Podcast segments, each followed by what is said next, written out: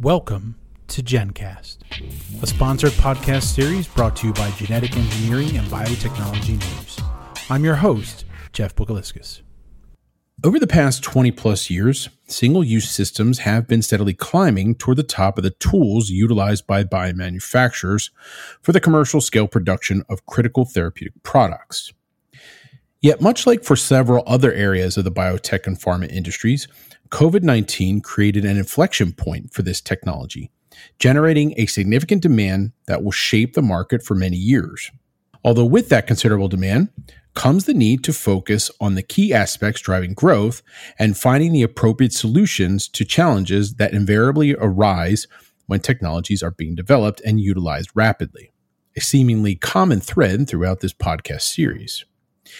Now, this is the third and final episode of GenCast, where Doctor Jared Brophy, the Executive Vice President of Biopharm Production at Avantor, joins me. We sat down to discuss several essential facets of single-use systems and some ways to help manage risk and decrease the intricacies most often associated with single-use supply chains. Now, this is an area of bioprocessing that has been of great interest to many of you in the Gen audience, so I know you'll definitely want to keep listening. Thanks, everyone, for joining us for this third edition of GenCast with Avantor and Doctor Jared Brophy. Um, we are going to be discussing some global single-use network support, assurance of supply today, and kind of dive a little bit more deeper into the conversation that we started uh, two podcasts ago. So if you haven't seen any of those podcasts yet, please uh, do, or I should say listen to those podcasts yet, please do check those out. So Jared, thanks for being with us again. Really appreciate it. Thanks, Jeff. Happy to be here. So Jared, the first question I have is that there's been some rapid growth in single-use systems in biopharma over the past several years. Um, what do you see as the major drivers? There are quite a few, but if I were to pick two, it would be nimbleness and speed. Uh, single-use facilities just enable that, and that's especially important for clinical trial volumes of drugs and, and also to mitigate those risks prior to approval. When you need significant amounts, but maybe, you know, you haven't got the time or necessarily the confidence to, to double down on CapEx expenditure. But we also see significant advantages for single use with the emergence of new modalities. Think of things like viral vectors, gene therapies. Um, and, and, you know, those are emerging platforms. So the ability to change up process development protocols are, are key, and single use just gives that more flexibility. For multi-product lines, just think of C D M Os and C M Os, where a new drug may need to be made on the same facility. You know, intuitively, you can understand how single-use enables and supports that kind of flexibility of facility usage in a way that stainless steel would not, and would require much more cleaning and management of changeover. So that's another particular area that comes through. Um, that that that's supported, obviously, by, you know, reducing or eliminating that risk of cross-contamination. Uh, that, that would be the case if you were looking at reusable containers, tubings, fillings, connectors, fermentation equipment, et cetera. From a labor point of view, we have mapped, you know, genuine and true labor, uh, labor savings. Shorter turnaround times, you're removing cleaning steps, subdividing bulk salts, buffers, other dry materials for use in the bioreactors and the downstream filtration systems. So that helps then with an ability for manufacturers to more cost-effectively design and build custom solutions, single-use and fluid handling, for sampling, for production purposes, to match their unique requirements by modality and, and by drug product. And that, in turn, feeds into the next level, which is facility footprint. So even with large pump systems like we have with Masterflex, the space to build a single-use facility is considerably smaller. Um, or better yet, as I've said, the space you have can be repurposed more quickly. And that uh, that agility Um, improves speed to market, which is key for customers we've worked with, improves return on capital, improves the efficiency of investment they, they've gotten. That's why we've seen single use in general and the single use part of the Avantor business grow well um, as it has in recent years. So, you know, th- these are the kind of operational side of things. But just, you know, from a point of view of efficiency, we also see improvements accruing in things like accuracy and confidence in results. Uh, previously taking samples required fully sterilizing all metal parts, glass bottles. If we can have closed single-use systems in addition to the cost and efficiency improvements, we see accuracy and risk reduction as well. And that plays out really importantly in areas like cell therapy, where opening up the workflow, you know, exposes the potential material or the patient cells to risk, and single-use facilities enable that closing of a complete workflow in a way that non-single-use uh, facilities really don't support. So, Jared, with all this growth and excitement in single-use, it usually doesn't come without some limitation. So what do you see as some of the risk factors and potentially negative impacts that have developed uh, with the growth of single-use systems?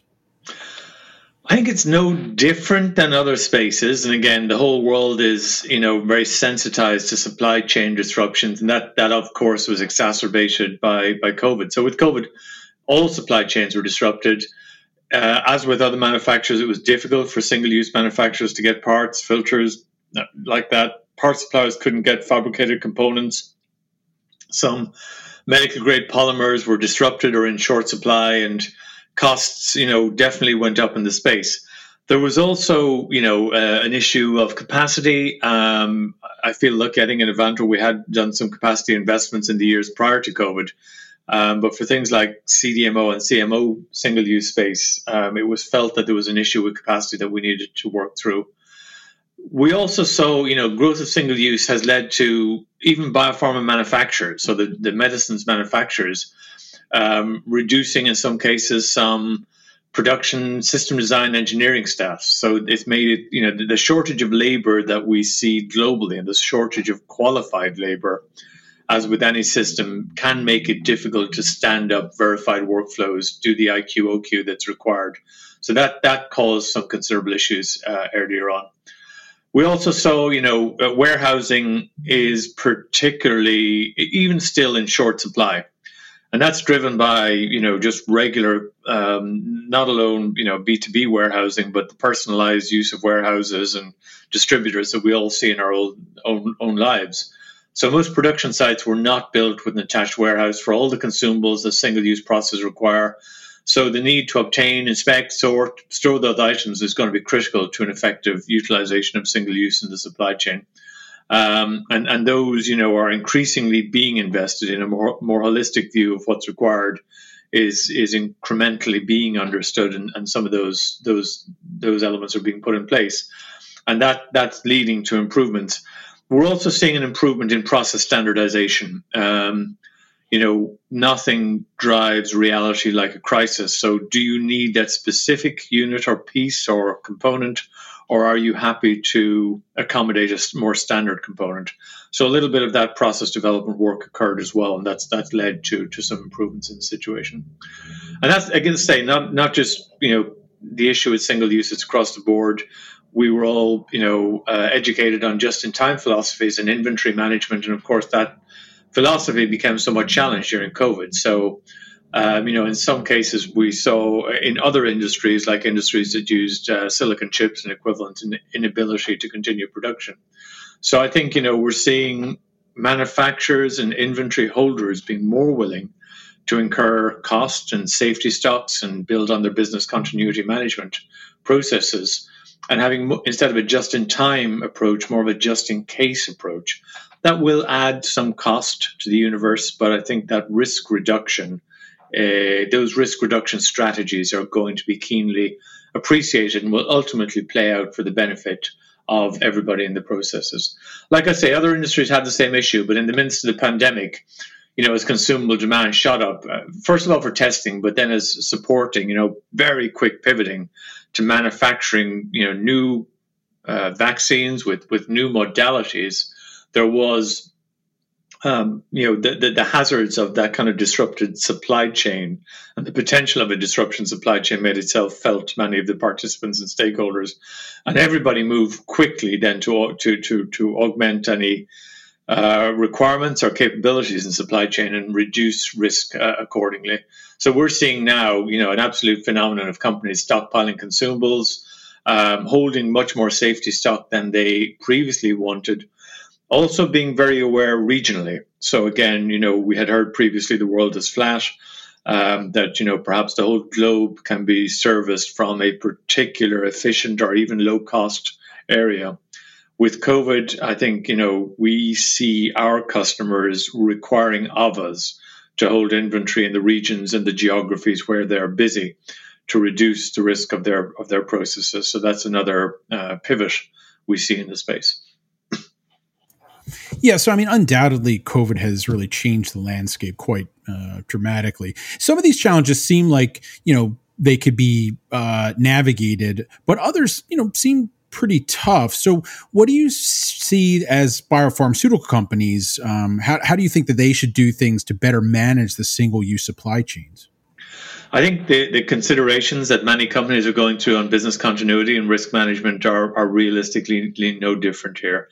Understanding, you know, N minus one, N minus two of supply chains, understanding where critical raw materials may come from, understanding are they likely to be in constrained geographies or or with constrained uh, components. So, um, and, and within that framework, developing stronger business partnerships with suppliers all the way up, up and down.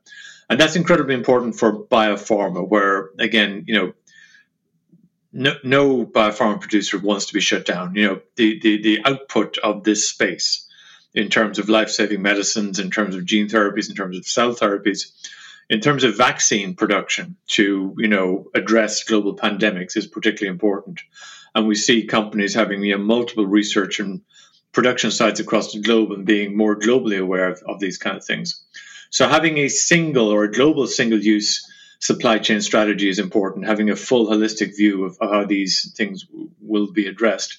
And that strategy should address the risk factors that the organization may face um, and, and develop concrete steps for mitigating those risk factors within the organization, um, but also understanding how to work with external partners like Avantor, for example.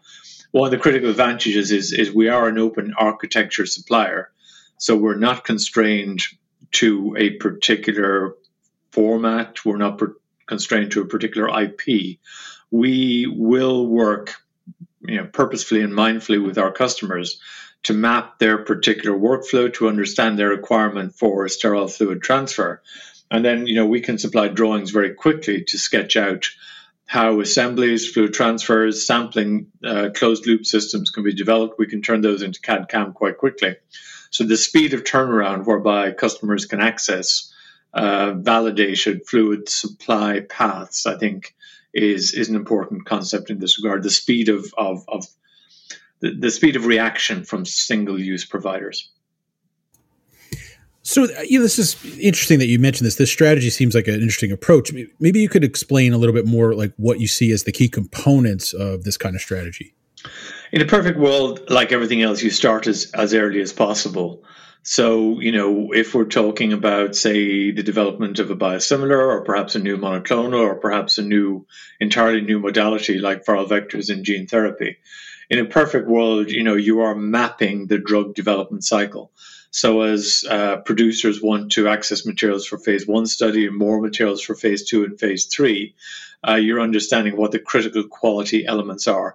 And we've talked, or I've implied a lot about the kind of physical geography of this, of the, the, the sterile fluid path.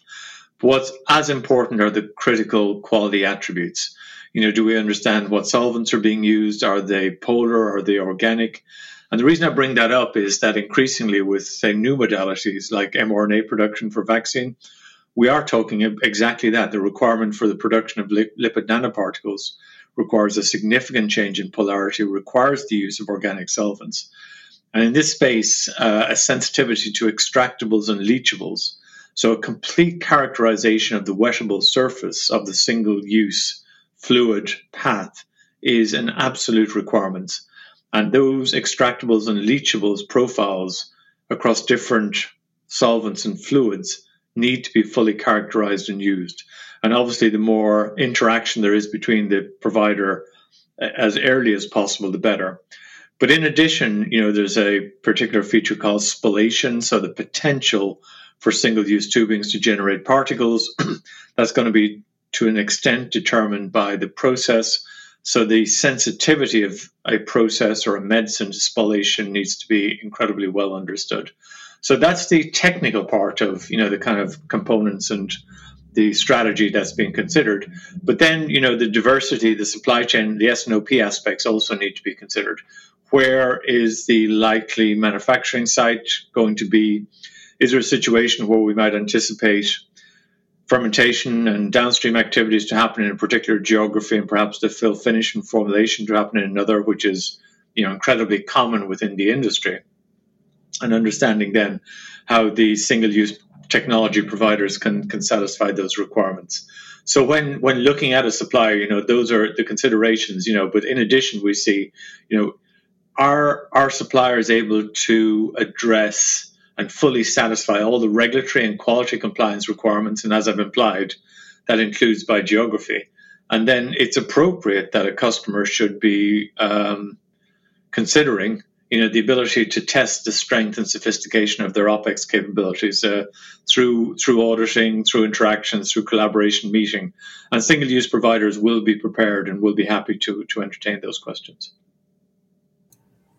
Great, thanks for that, Jared. I, I, now I'd like to I'd like to touch on something you mentioned uh, right at the beginning of this question, which is about regulatory. And this is an area that, for the Gen audience, that is pretty huge. Uh, they were always asking about uh, you know more more regulatory stuff. Can we talk about it more and so forth? So uh, this is something that's actually going to be very interesting to them.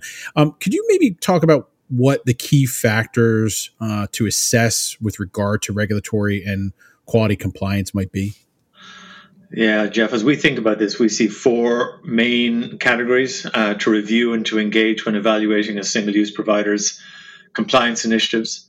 So so first is that provider's production environment, you know, where the single-use equipment and materials are manufactured, what controls are in place to monitor and track environmental conditions, including the documentation of the uh, regular and the annual clean room certification, as well as the documented monitoring of clean room real-time temperature, humidity, and the differential pressure monitoring, all of which are required for an efficient and successful, you know, clean room operation. And I think there should also be a validated process for showing a rotational cleaning regime, um, air, surface viable, and non-viable particulate testing carried out on a scheduled basis. So it's appropriate and, you know, expected that that level of documentation should be available. Product sterility validation is, is key, and that follows a well-defined, recognized reference standard. And we already see, even in Europe, some of these continue to change and continue to develop. So a company's ability through regulatory intelligence to be able to track these is important as well. You know, familiarity with regulations, there's ANSI, A A M I, I S O, you know, eleven one thirty-seven should be investigated.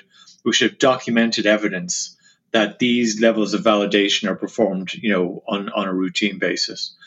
And along with these quality factors, you know, we see an important capability to evaluate the quality risk management program. So again, companies should have quality statements, quality policies, quality updates, a, you know, depending on the quality standard to which they're operating, carrying out, you know, executive level reviews within the time frame that's required.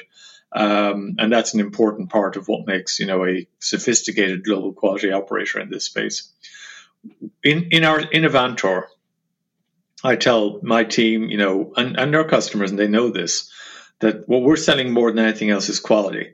So we're not necessarily selling, you know, processed chemicals or single-use assemblies. What we're selling is quality, because the customers needs to be one hundred percent convinced and sure that our products will do exactly what they say and what they expect of them within the specifications of the submissions that our customers make. And they need to be convinced and, you know, be absolutely assured that we've taken all the necessary steps to get them to the market quickly so that, and safely, while clearing all the, the regulatory hurdles, so that the drug product or drug substance, you know, is efficacious and safe from, from the manufacturing point of view. So the Quality Risk Management Program, or Q R M, is, is a pretty interesting idea. Um, why is evaluating a Q R M so important, and what should biomanufacturers really be assessing? It, it's key to have an overarching Q R M and to have, you know, absolute management investment of time and emotion in that. Most quality decisions are not binary. Um, a framework of understanding how CAPAs and SCARs, compliance risks and mitigations, are executed is key to a successful Q R M. And, you know, good Q R Ms will be based on standards like I S O. Standard agendas, standard topics will be addressed at the regular meeting And at the end of these scheduled meetings, you know, the executive and the, the management of a particular supplier will say, we're satisfied that our operations observe the requirements of that Q R M. And what that means is that, you know, as changes occur, as regulatory changes occur, as new initiatives come in place, as perhaps changes in the frequency of CAPAs and SCARs occur, there is that framework. Um, there is that framework to assess that.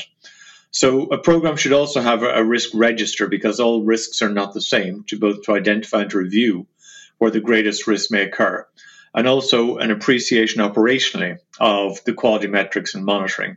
So that'll track important indicators, give you both lagging and leading indicators, and also indicate where those uh, activities could be improved. Things like on-time delivery, turnaround time for engineering drawing, turnaround time for quality documentation, tracking of response time to customers, for example, tracking of overall complaint numbers, and tracking of manufacturing defects. So, you know, each Q R M may have unique uh, features, but each Q R M will probably have the main elements of the framework that I that I outlined.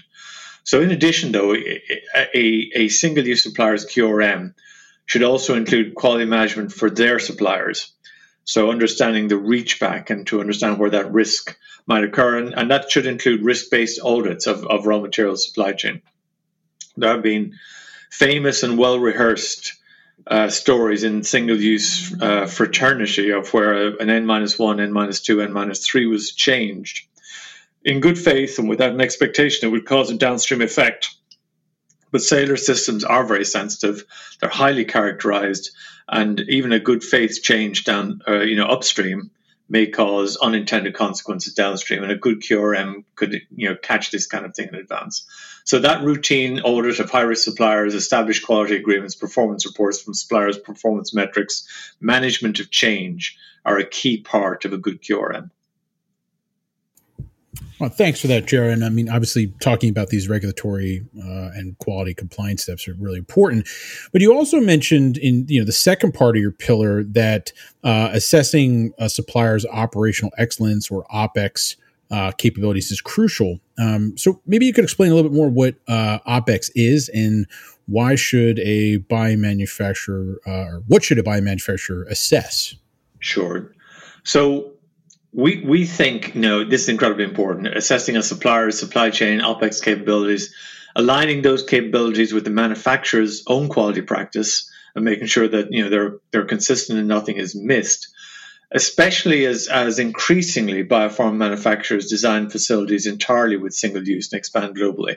And like I say, that may well be the case for some of the new and emerging modalities around gene and cell therapies. So we believe that supply chain OpEx should be built around collaborative planning, forecasting, and replenishment program. So again, that implies very transparent partnership-based conversations between, between the principals. It should have established process for understanding a biomanufacturer's requirements, such as product ordering, dating attributes, documentation, order frequency, even things like, you know, E R Ps, uh, other logistics factors, where sampling may occur, where digital interfaces may, you know, um, smooth some of the data transfer and, and, and file format between uh, between the principals. It should be it should be coupled then with transferring the customer's documented requirements into internal systems, so that these requirements are operationalized insofar as possible between the two parties. Similar vocabulary, similar file format, similar expectations with regard to software systems. OpEx capabilities in a perfect world also then keep both biomanufacturers and suppliers more fully connected through, you know, regular planning meetings, other methods for engaging, so that upcoming changes in, say, requirements, delivery times, new products, new quality considerations, new new regulatory uh, requirements that may have come through from regulatory intelligence, any kind of other developments, even, you know, in terms of volume or, or scheduling, can be planned for and addressed on a, on a routine and ongoing basis.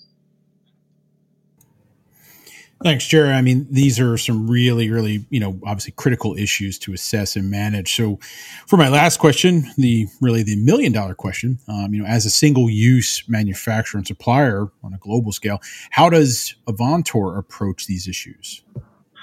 We we are very aware of the, the importance of our input into our customers' manufacturing operations.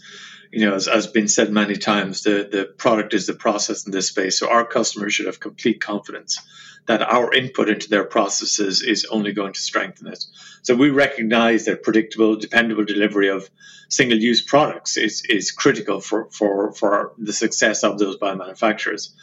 We particularly then have focused on workflows and developing our products to add efficiency and reliability. So we leverage our global supply chain, and again, we are a global organization with a strong history of distribution, so that our products can reach our customers, and that allows their therapies to reach the market and the patients who, who need those treatments regionally and faster. We are investing heavily in our own Q R M and our OpEx processes, including you know, our, our site expansions and, and advancing our capabilities. So we are ensuring consistent manufacturing processes at our global manufacturing sites. They're I S O certified and they conform to C G M P best practices. We continue to expand our global footprint. So that allows us to design solutions that meet the exact needs of processes, ensures that the materials and products are available and consistent to consistent quality standards globally. That's very, very important for our for for, for local and for our global customers. And they let us then pivot to meet our customer needs, no matter where their production sites are located and, you know, no matter what pharmacopoeias or local requirements that they have to adhere to. So we have, in addition, then, a, a very comprehensive supplier management program, which vets and qualifies our first and second sources. I, I, I talked about the sensitivity of the community to changes upstream in the supply chain. We're very aware of that, and we work hard to ensure then a reliable single single uh, use supply chain globally. Well, Jared, as always, it's a real pleasure to speak with you about these topics, these topics that are so important to so many uh, in the Gen audience. Uh, thanks again so much for sharing your expertise with us, and hopefully we'll see you again at another Gencast in the near future. That goes for you, the audience, as well. Thank you very much, Jeff. Appreciated the opportunity. Thanks for listening to Gencast. For Genetic Engineering and Biotechnology News, I'm Jeff Bukaliskis.